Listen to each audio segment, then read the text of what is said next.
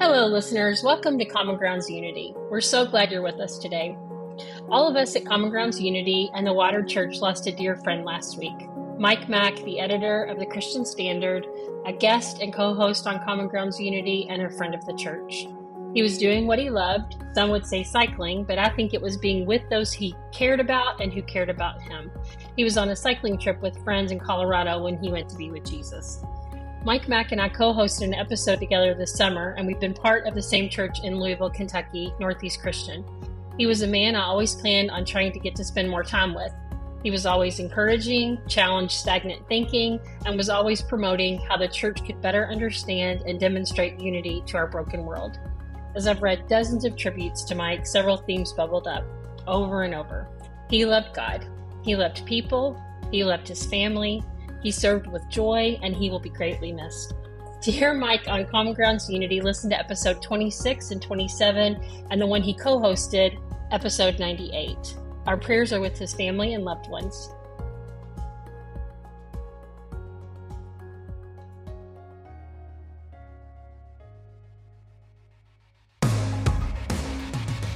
Hello, everybody. This is Kevin Witham, and welcome to Season three of the Common Grounds Unity podcast. Jesus valued unity and prayed for it, that we may all be one.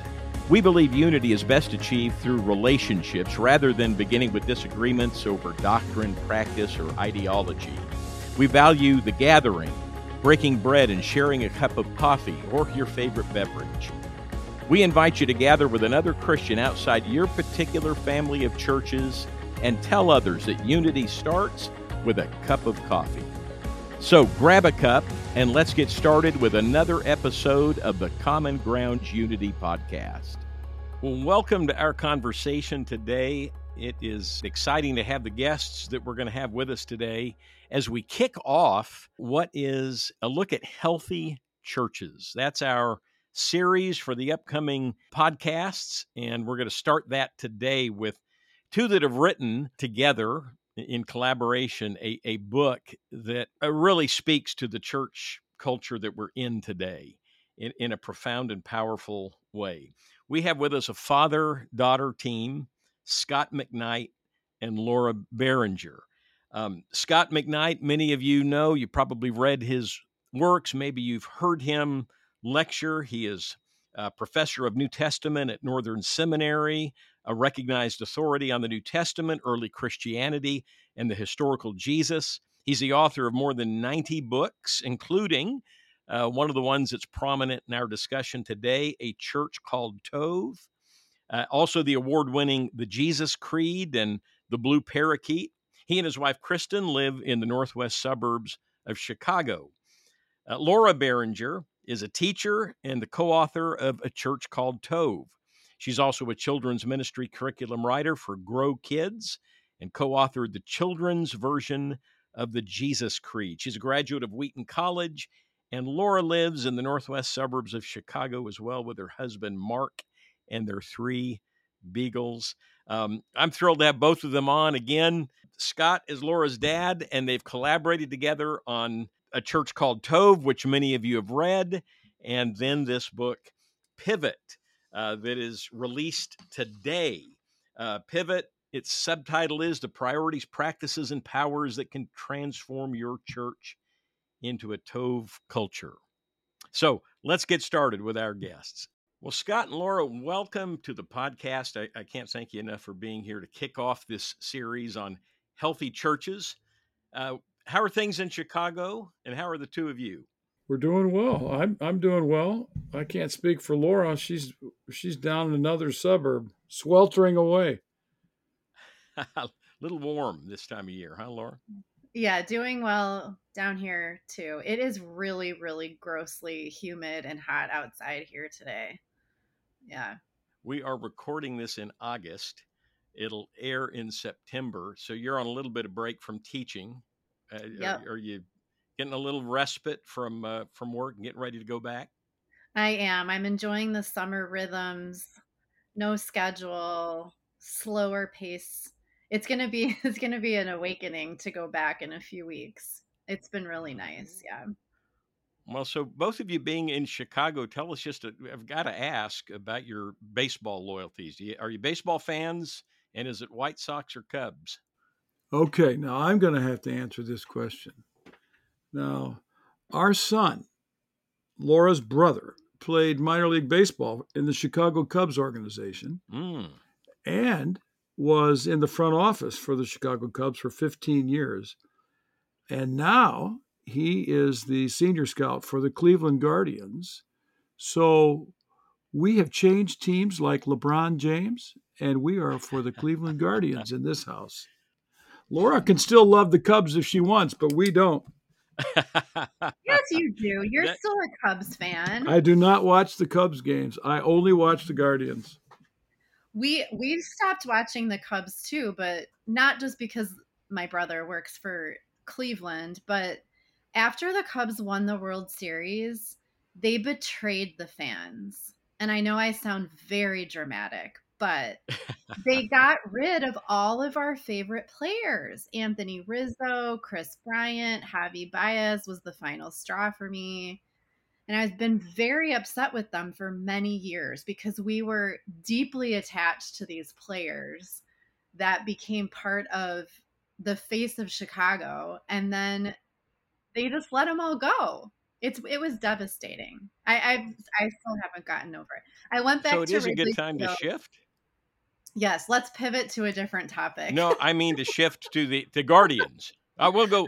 We'll, well go uh, a, book in just I, a minute. I am a guard. I am a Guardians fan, but they're in a different division. So the, I, the Cubs are in the National League, and I did return to Wrigley Field for the first time this year, and it, it was beautiful and lovely. And I decided that I, I can't hold my anger against the new players. They did not do anything to deserve, you know, they, they are, they are innocent bystanders. So. Uh, I understand. Yeah, I'm a Padre fan. Not at all. I'm, I'm a Padre fan. I love talking baseball, and I, and I know what it is to be long suffering, but I, Scott, I like that family loyalty. And uh, yeah, yeah. What, what fun to have a family member in but the baseball. Dad, they're in the they're in the American League. You can still have a National League team. I have I cheer for the Cleveland Guardians. I subscribe to M L B T V, and I watch their game every time it's on T V, or I have it. I have it on. Oh, I love. I that. do not watch the Cubs, and I do not cheer for the National League. Well, uh, I hope as uh, as this is getting ready to air, your Guardians are doing well, and. Uh, And and your Cubs, Laura. Uh, I've got to say though, I'm a diehard Padre fan, and it's been a rough year. We were expecting more. Well, let's let's move a little bit into to why we're together. You two wrote a, a book that, in my mind, is not only so important in our culture today, as far as the church culture, uh, it's prophetic and speaks a, a word that is desperately needed. The book, A Church Called Tov. Forming a goodness culture that resists abuses of power and promotes healing. It was just a book and continues to be one of incredible impact and so relevant um, to our times. Now you're getting ready to today, as a matter of fact, um, September nineteenth, your book Pivot will be released so people can, can purchase that as of today. Wh- why did you feel that it was necessary to follow up A Church Called Tov with this particular book? After Tov was released and people had time to read it and absorb it, we started getting asked questions like, okay, well, how do we do this? How do we form a goodness culture? We believe everything you've said in the book. It meant a lot to us, but now we want to build a Tov culture, and how do we do that? And I initially, I was, when those questions started to become more frequent, I was back in the world immersed in glue sticks and kindergarten and, you know, being a teacher. And I initially was not comfortable speaking into that topic. Um, my dad was much more equipped to answer it than I was. And I just initially, I just said, I have no idea. I don't know. You go figure. I know what the problem is. I wanted someone else to go figure out the solution. But that question became more and more frequent. It did not go away as time passed. And so did several others. People wanted to know, how can we, how can we build a goodness culture? What happens if things in our church are toxic? How do we get rid of those things? And lay people also wanted to know, what can I do? And what red flags should I look for? So Pivot is our attempt to answer those questions that became more and more frequent after A Church Called Tov was released. Okay, Kevin, I have a question for you. Have you ever seen the Friends episode called where they talk about Pivot? You know, I actually haven't. Good, good, good. Yeah, I, you know, that that series, I, I, I've got so many friends that rant, that rant about it or ranted at that time about it, but that was never one I engaged with all that much. Well, Laura I I was just thought it was Frasier in those years. Laura thought I was crazy wanting that title because of the because everybody's going to think of, of Friends and Pivot, and I said I've never heard of Friends and Pivot, so I'm, I'm always trying to yeah. find friends on my team. I'm with you on that one. I'm with you on that. You, you both talk a lot in the first book um, about church culture and its importance. Can you define that for us just a little bit? And then how a church's culture impacts the spiritual formation of church members and ministry? Well, we um, we quoted David Brooks, uh, who makes a statement, something along this line, that um, people have to be aware of the significance of a, let's say, of a business culture or a culture to make people fit into that culture or to make people who don't fit into that culture. A culture is formed on the basis of the people, the policies, the decisions, the relationships that over time forms into an agent, almost like a Uh, the something that is alive. It's almost like a person in the in the midst of everybody and everything that works to contain people within that culture and constrain behaviors that try to get outside that culture. So a culture is a living agent uh, uh, that is the result of how these people have related to one another and made decisions over time. And if you go to a church that you're not familiar with, and it's, uh, you might experience it as weird. Well, you're experiencing something about that culture at that moment. You go to other churches and you say, wow, this place is impressive. That's a culture that you're experiencing because it's not something written. It doesn't say on the door, when you come in, you're going to be impressed, or when you come in, you're going to discover that we're weird. You know, uh, it, it's, it's something that's alive and, and, invisible and very difficult to discover and describe, and even more difficult to change. And um, churches need to be aware that what is most important about that church is the culture that has formed and is forming. And we need to be culture detectors who can Um, have eyes to see and ears to hear the elements that are actually making up that culture. You, you refer to cultures that are toxic. And of course, in A Church Called Tov, you deal with specific uh, churches and, and prominent figures that just a few short years ago, we seemed to be bombarded with one story after another about mm-hmm. stories coming to the, the surface about toxic uh, cultures. So we use that term toxic. And then, of course, your whole book is built around this Hebrew word tov. So for our listeners, um, can you give a little bit of definition? Some uh, may not have read A Church Called Tov. I hope that our listeners do. Again, I, I just think it is prophetic and speaks in uh, such important things to our culture and age today. But it, could you give a little definition to those two ideas, those two words, how we see them in churches, and, and then perhaps how can we discern if a church environment is actually toxic? Well, here's what we'll do. I'll mention the toxic element in a sentence or two, and then Laura can can mention the tov uh, dimension. Is that okay, Laura? I think you can do this. So, so we recognize, what we did is we studied church cultures that were toxic.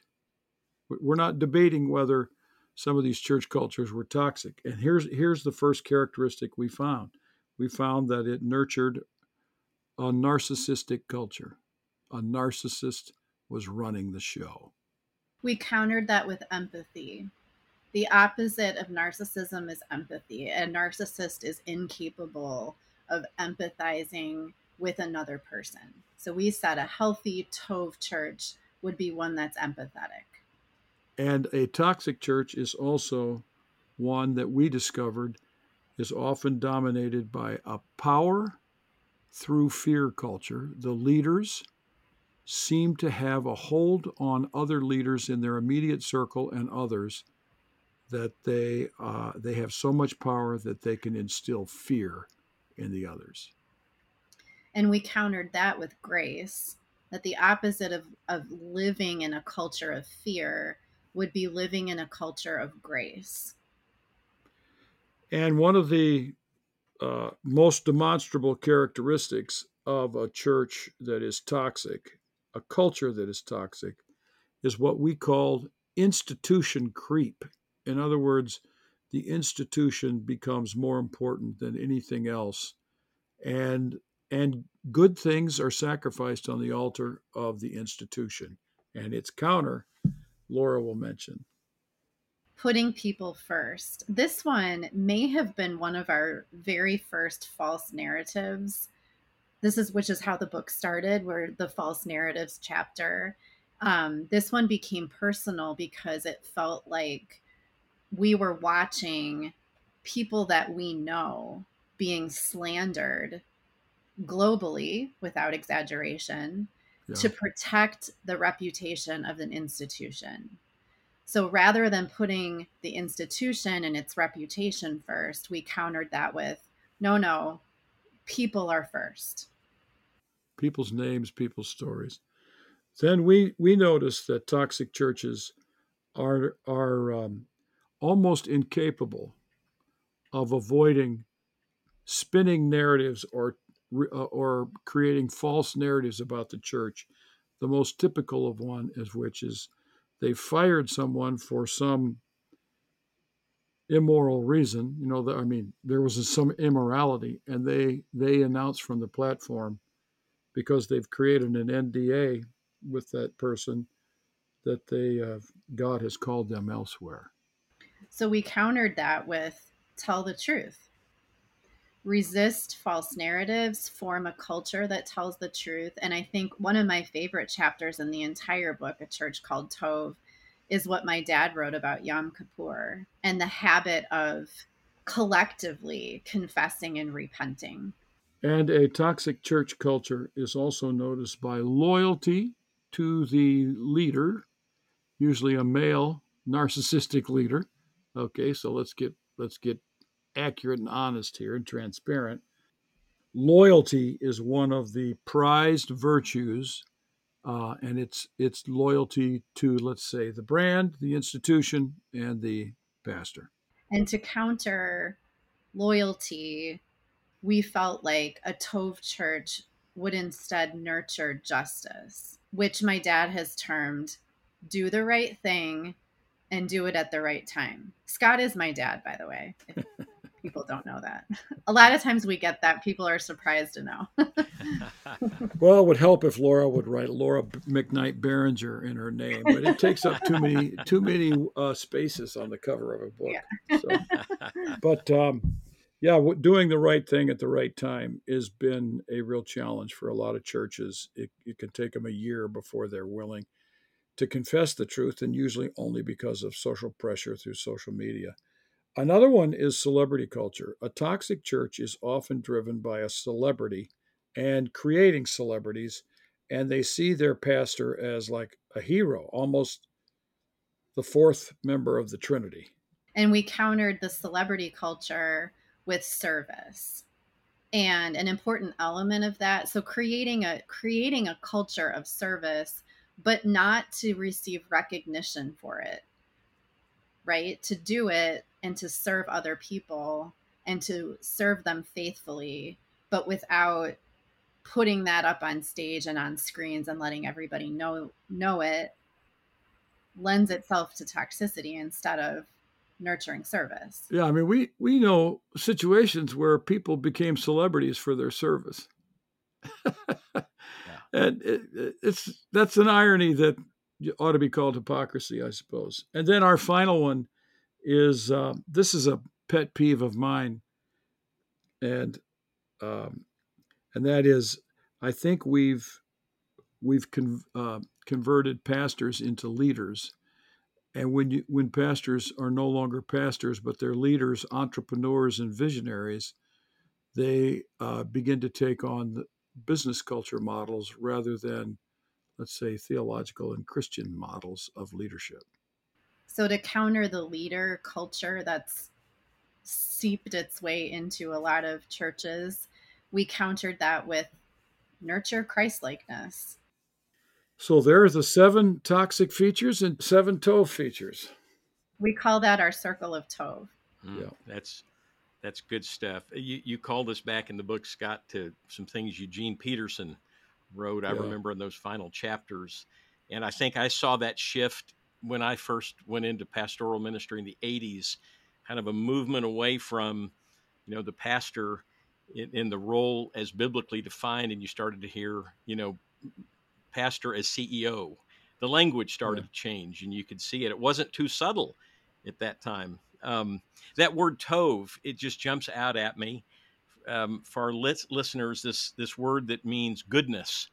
You make the point that in evangelicalism today, there's almost this idea that we can't be good. And yet this book for our listeners gets us at both the goodness of God and our own need to let goodness flow from the grace of God into our lives and into our churches in a powerful way.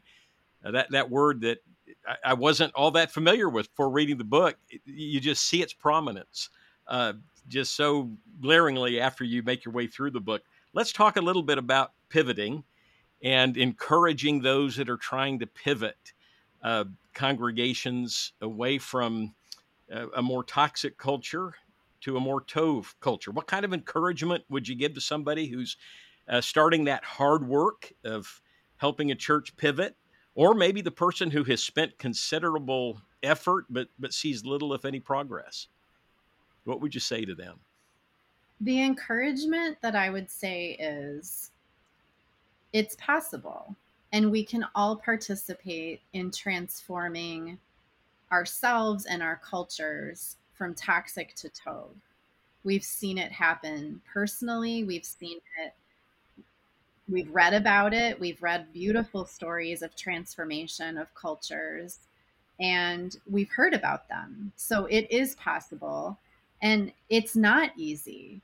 The stories that we've read have been, there have been some treacherous stretches, but the leaders plugged away faithfully at driving against some of the toxic elements in the culture, and they surrendered to the Spirit and listened to where he was leading and removed some of what was making it toxic and adding to it how to make it Tov, things that would make it Tov. So we know that it's really hard. Everybody that we've talked to who has done it has said so, but they've also said that it's possible and that it's absolutely worth it. The um, one of the things that we've learned um, about transforming a culture, besides the obvious one that culture is a living agent that you're trying to resist, but you can't quite figure out what it is. This is a big issue. And that it took a long time for that culture to develop in the church that you're trying to transform. And it probably, In, in many cases, it took thirty or forty or fifty years. And you can't just say, okay, we're going to preach a new series of seven sermons on Tov, and we're going to have a completely Tov culture in the church. It's not going to happen that way. We learned from organizational transformation, a famous book by Edgar Schein, who is uh, sort of the guru in the United States, in the corporate world, of uh, transformation of culture.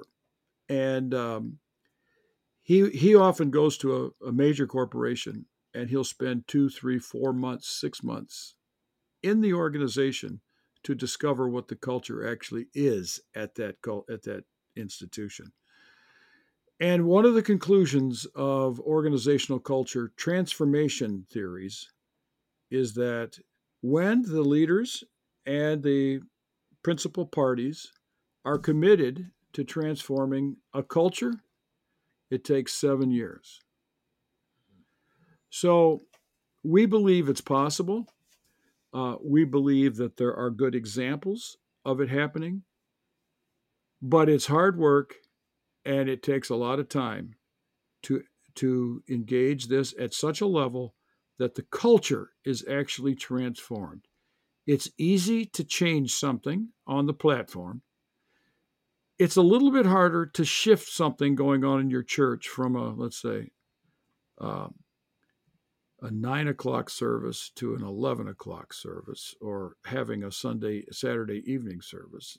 That's harder, but to transform. So we make distinctions between change, shift, and transform.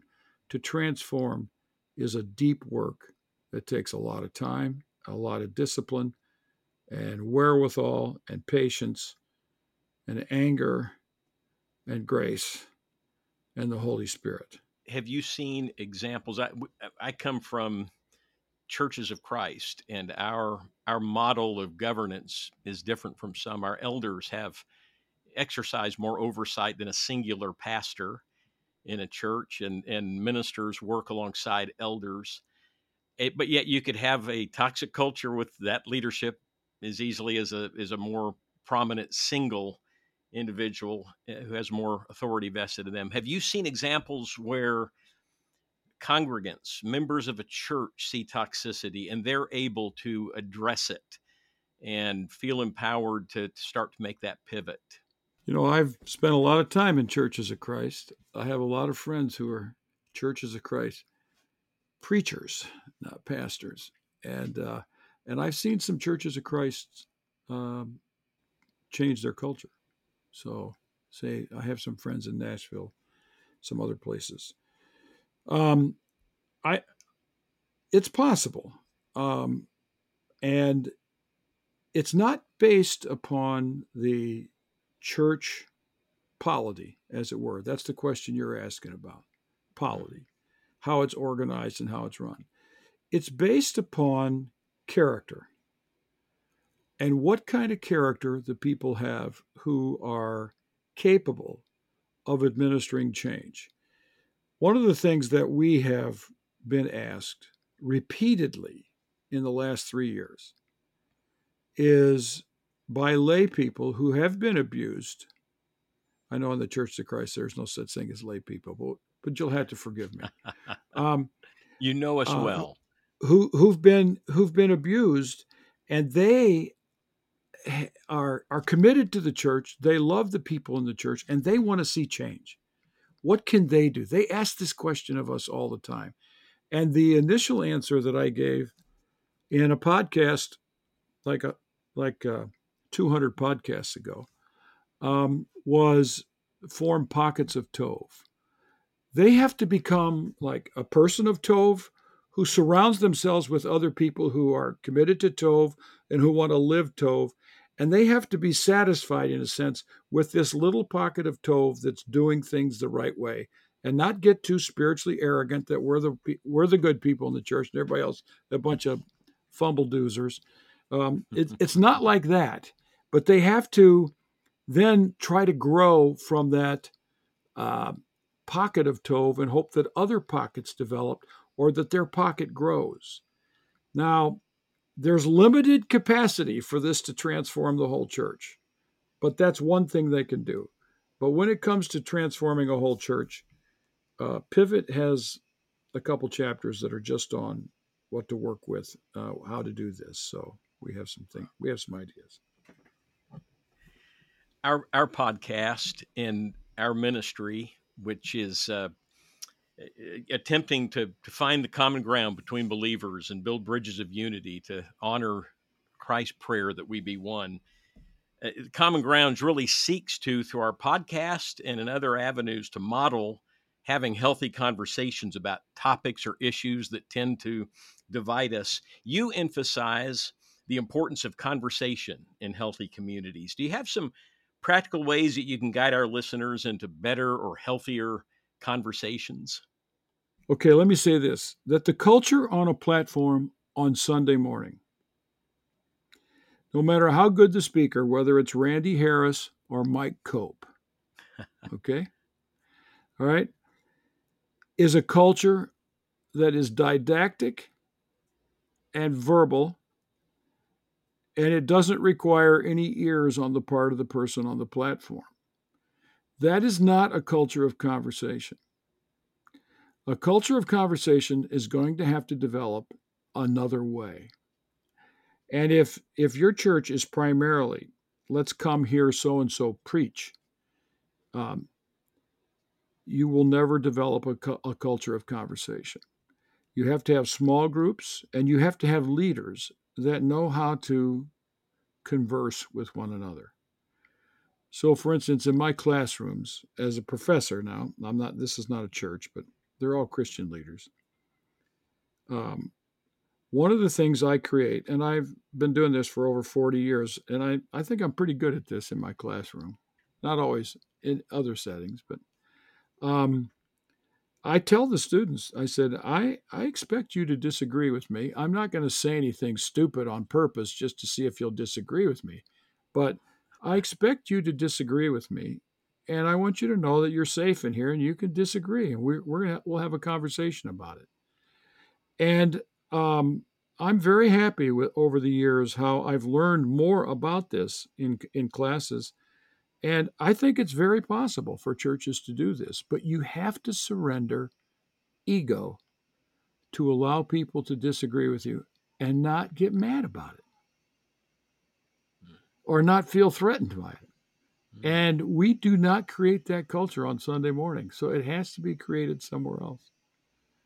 So that's a little bit, but conversation is about genuine questions and genuine listening and genuine attempts to express what other people have said to see if that agrees with them, and then have a genuine dialogue about it. And it's it's very difficult to achieve in a church. How, how do we find Tov people To, to emulate, and and why is emulation important? I know why it's. Somebody asked us this recently, and I said, "How do we find Tov people to emulate?" I don't know. um, I can tell you why I think it's really important. As a teacher, I I find naturally that who I am is far more impactful than what I tell my students, that I teach them more based on who I am and how I treat them. And therefore they can learn how to treat other people than me saying, if, for example, if I said, everyone be kind to each other, but then I wasn't kind to my students there, I'm not living what I'm teaching. And even though they're young, they pick up on that. So Jesus taught by emulation, the, the greatest teacher of all. And so we believe that that's really, really important, is to be the example that you want others to be. And some of the best, most Tov people are probably not the people on the platform on Sunday morning in the church. You're going to find people with beautiful gifts of hospitality or whatever that are beautifully Tov that are in the church, but are not up on the platform on Sunday mornings. There's a sensation about finding people who are Tov that you want to emulate that I think is a common human sensation. And that sensation is when you're with that person, you want to be with them. And you just get this sense that that's a person I'd like to be like.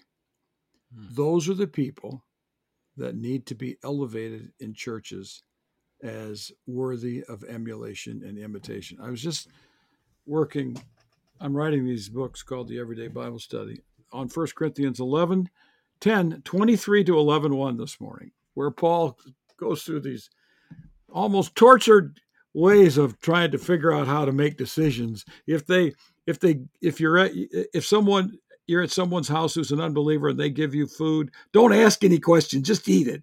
But if if they tell you it's been sacrificed at the temple, don't eat it. Uh, but you can eat anything you want and do everything for the glory of God. And at the end, he says, imitate me. Now, I, I translate this in my translation. Copy me uh, as I copy Christ. And right there, the, you know, he, he wants him at the end. Finally, at the end of this passage, Paul says, do everything for the glory of God. Uh, it doesn't matter whether it's Jew or Gentile, just do everything for the glory of God and then follow Christ. Finally, he gives, you know, some principles like that. But that, I think, is the principle of asking the question of mature leaders in the church, not, not the young leaders that are just starting out, but over time, are they worthy of emulation? Not, not are they good on the platform? Are not that they can sing in eighteen-part harmony. Um, but, you know, is this a person I'd like to be like? That that's uh, that's what we're looking for. Dad, why did you use, why did you translate the word copy and not emulate or imitate? Well, the Greek word is mim- mimetai. And, um, well, copy is a short word. I try to use, I try to avoid Latin words. You, you just pulled up a Latin word with emulation. So I try to use these Anglo-Saxon short terms like copy, uh, because they're, they're, they're bolder and stronger. Um, and then I use that word every time mimetai uses, comes up in the New Testament. So that's why I did it. Year, years ago, as a young preacher in, in my early thirties, there was a, a preacher whose work I admired, and I happened to be in Nashville, and uh, he's been a guest on our podcast since, Rubel Shelley. He was preaching yeah, at I know. Woodmont Hills in Nashville, and I, I remember going to hear him preach, and of course was moved by his message. It, it, it just it, it was informative, inspirational, and just hit on everything, hit on the heart. But one of the things I noticed, um, you know, you can go to these larger churches, and somebody who's got a pretty big platform, they disappear. Well, I, Rubel Shelley and his wife shook so many hands in the lobby after the service and came over and introduced themselves to me and my wife. Had no, didn't know I was a preacher or anything. I could have just been a guest from the community with a real interest. And he and his wife were the last to leave that uh, lobby. And I took more away as a minister from what good ministry looks like, from his lobby talk and and his interest in people there than the message, as good as the message was. And I think that's what you're saying. Look for yeah. people who who model Tov, goodness, care, um, empathy, and love. And so thank you for that. That's just, that's good encouragement. Kevin, I have a, I have a manuscript from Rubel Shelley right now in my inbox. Is that right? Yeah. Oh, that he, he's a Tov man. He's a he Tov is a man. Tov man. Yep. And you mentioned a couple of others a few moments ago as well. Um, talk to us a little bit about power. What is power with, power for, and power through? We we became aware as we were writing A Church Called Tov about Diane Langberg's beautiful research about power, that we all have it. As humans, we have power. And I believe she defines power as the ability to influence people.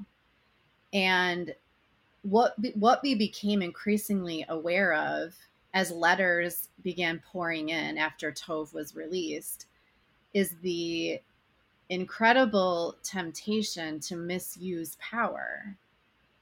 And story after story poured in about a little bit about sexual abuse, which I guess you could say is a form of power abuse as well. But it was mostly stories of power abuse, of people trying to ask a pastor a question and the pastor not wanting to be questioned, and got used power to abuse that man or woman. And the stories just went on and on and on.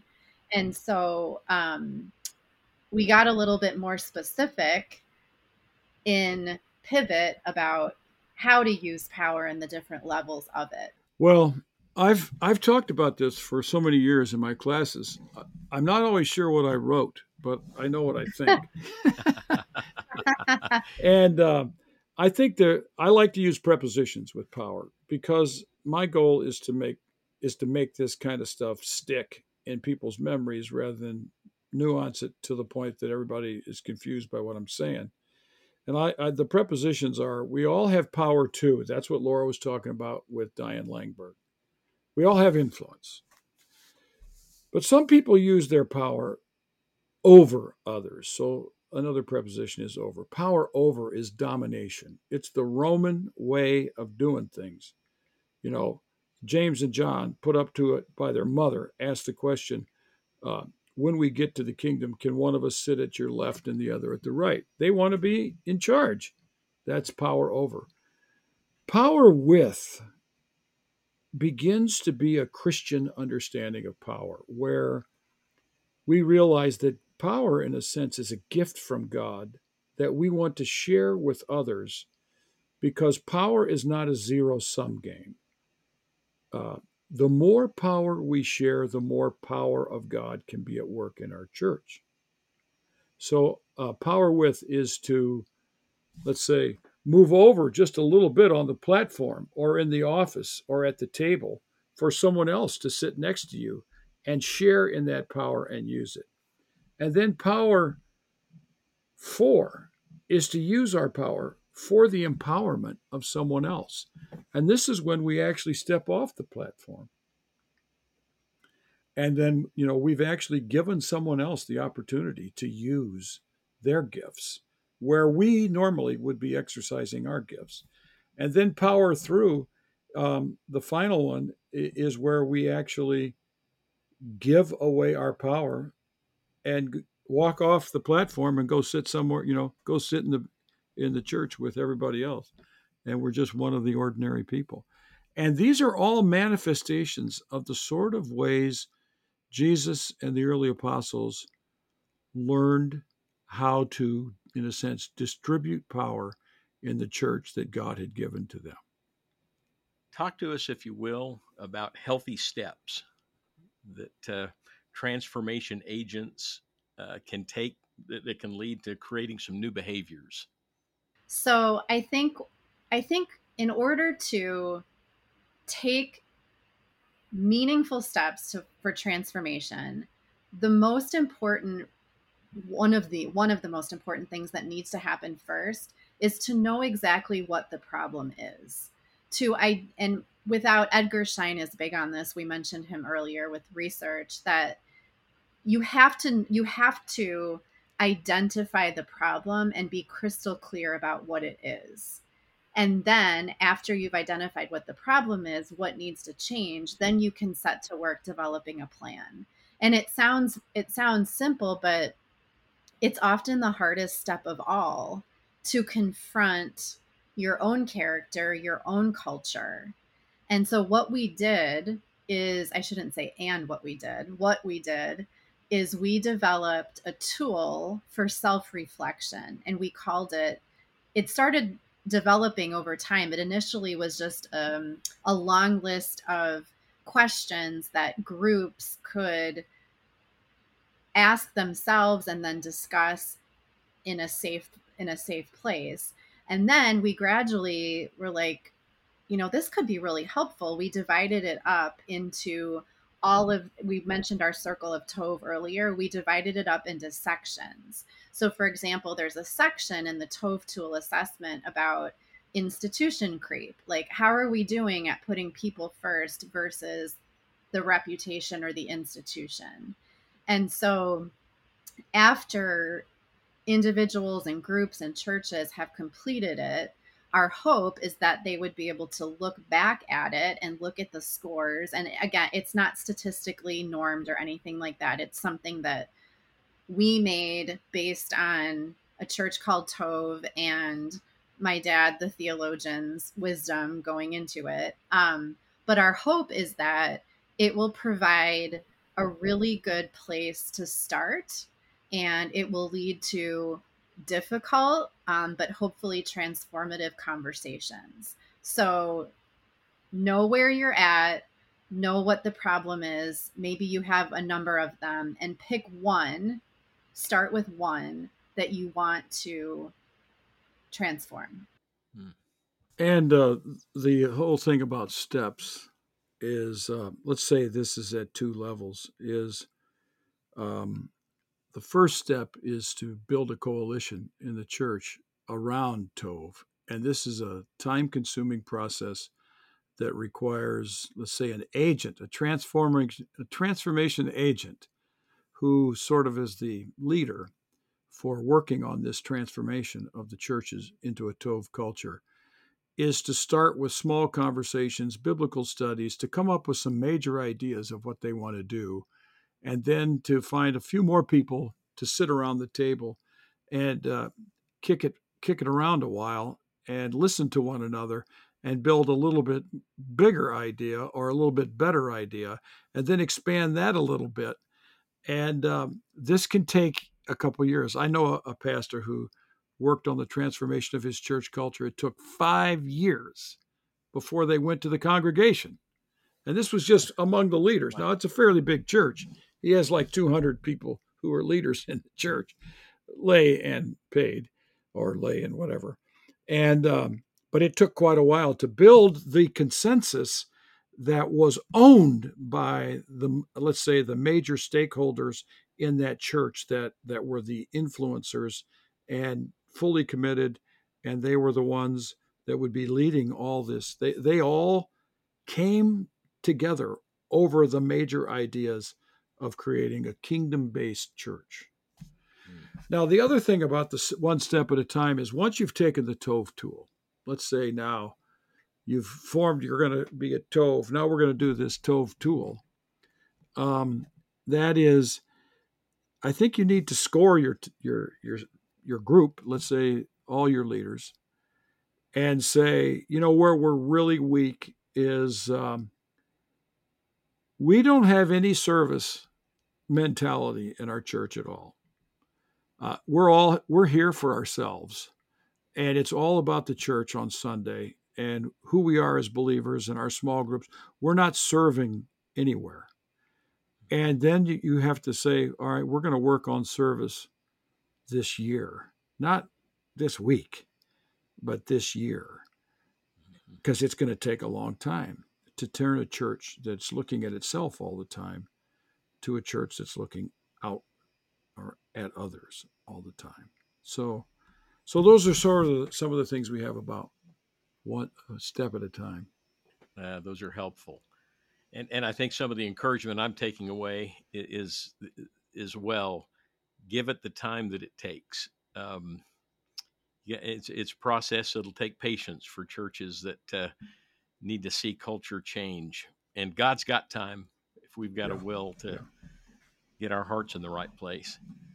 Well, what a blessing this has been. I, I can't thank the two of you uh, enough for being being with us. And uh, I, I want to have a little fun. If you got one minute, just to uh, ask you a question that we re- we like to ask our guests. Our our motto on Common Grounds Unity is that uh, unity starts with a cup of coffee. You know, it's relational. Um, it's it's not having debates back and forth, always about doctrine and theology, but it's getting to know those other believers in your community, whether they're of your own tribe or denomination or non-denomination or, or whatever. So uh, with that motto, we always ask our guests, um, not always, but but often, If if I were to come to Chicago and sit down with two of you uh, and and have a little fellowship, how do you take your coffee? Laura, how do you? Well, okay, that's a complicated question for my dad. Mine is is simpler. I like, I really like Intelligentsia coffee, and I take it with pour the cream in first, and then the coffee on top. No way. See, he's shaking his head. Or know, if I'm at home, I like to foam nut pods and pour that on top. Mm. I uh, I like latte, but um, I've ha- I had a Rancilio Silvia that after ten years conked out, and then we bought an electric one by Philips. and I'm complaining about it right now. It lasted two years. So now we're drinking uh, mocha pot coffee, uh, and I steam I steam the milk. But it's a huge mistake to put the milk in first and then pour no. the coffee in. No, because then you don't have to. Then you don't have to stir it. It naturally. I don't, I don't stir it. I don't stir it. You just you just swirl the cup. Any yeah. great? Well, Chicago's great food uh, city. Any great coffee spots you go to there? Oh well, Laura mentioned it. Intelligentsia. Intelligentsia. Is Chicago's yeah. is Chicago's premier coffee place. Mm. Right down well, by the bean. They serve it at several local restaurants around here. Yeah. It's always a highlight yeah. to go out to breakfast yeah. and get some Intelligentsia coffee. Yeah. Well, I'd I'd love to have that cup of coffee with the two of you. It has just been a delight to have you as guests on, on our Common Grounds Unity podcast. I want to say to our listeners first, if if you have not read A Church Called Tov, again, the The complete title is A Church Called Tov, Forming a Goodness Culture That Resists Abuses of Power and Promotes Healing. Uh, I highly recommend it. I, I just strongly believe this is one of those books that is is prophetic. It, it God is co- conveying things to us through the way they take his word and the whole idea of goodness and say, this, this is what the church is supposed to look like. I think it's preventative. For those that are entering ministry or entering roles of leadership, it can help you to guard against um, toxicity that exists in so many churches. And if you are, are dealing with a toxic culture, it gives a good map and pathway out. Um, so I, I, I hope you'll buy it, read it. It's on Tyndale Publishing. And then today, when this podcast releases, September the nineteenth, today, you can get Pivot. Um, it also is on Tyndale. You can get it on uh, hard copy, Kindle, Audible, if you, you like to listen to your books read to you. So get Pivot and uh, read, read, I think. Let me ask you this. Both, should you read the first? I, I tend to think you should read A Church Called Tov before Pivot, but is that necessary? I don't know all the content of Pivot. Not entirely. We worked hard so that you would not have to. Um, it is a, an answer to questions that people had out of A Church Called Tov, but they definitely can be read independently of each other. Yeah, yeah. Same, I have the same answer. That's good to hear. But thank I'm going to recommend you get both. So I think yeah. it's going to be good for you. Uh, thank thank you. you both so much for joining with us. It's been a real pleasure having you. Thank you. Thanks for having us. All right. I hope you'll come back again in the future after Pivot's been out a while to talk about it a little bit more. Okay. Well, we want to thank you for being a part of our conversation today, and we hope you'll join us for our next podcast. We're going to be continuing our series on healthy churches, and Stan Granberg, who was with us just a couple of months back on a podcast uh, related to his book, An Empty Church or The Empty Church, will be back with us to talk about healthy churches. So join us again for our next next podcast. Thank you for being with us for this one. Thank you for listening to the Common Grounds Unity podcast. Please check out common grounds unity dot org to learn more about who we are. You can subscribe to the essays, join our Facebook group, or find our YouTube channel. And please check out the Gatherings page where you can connect with other unity-minded Christians in your area. If you want to volunteer or ask questions, please email John at common grounds unity dot org. And lastly, we need your help by donating to this ministry of reconciliation. Your donation is tax deductible. Links for donating are in the show notes or on our website. Until next time, God bless, and remember, unity starts with a cup of coffee.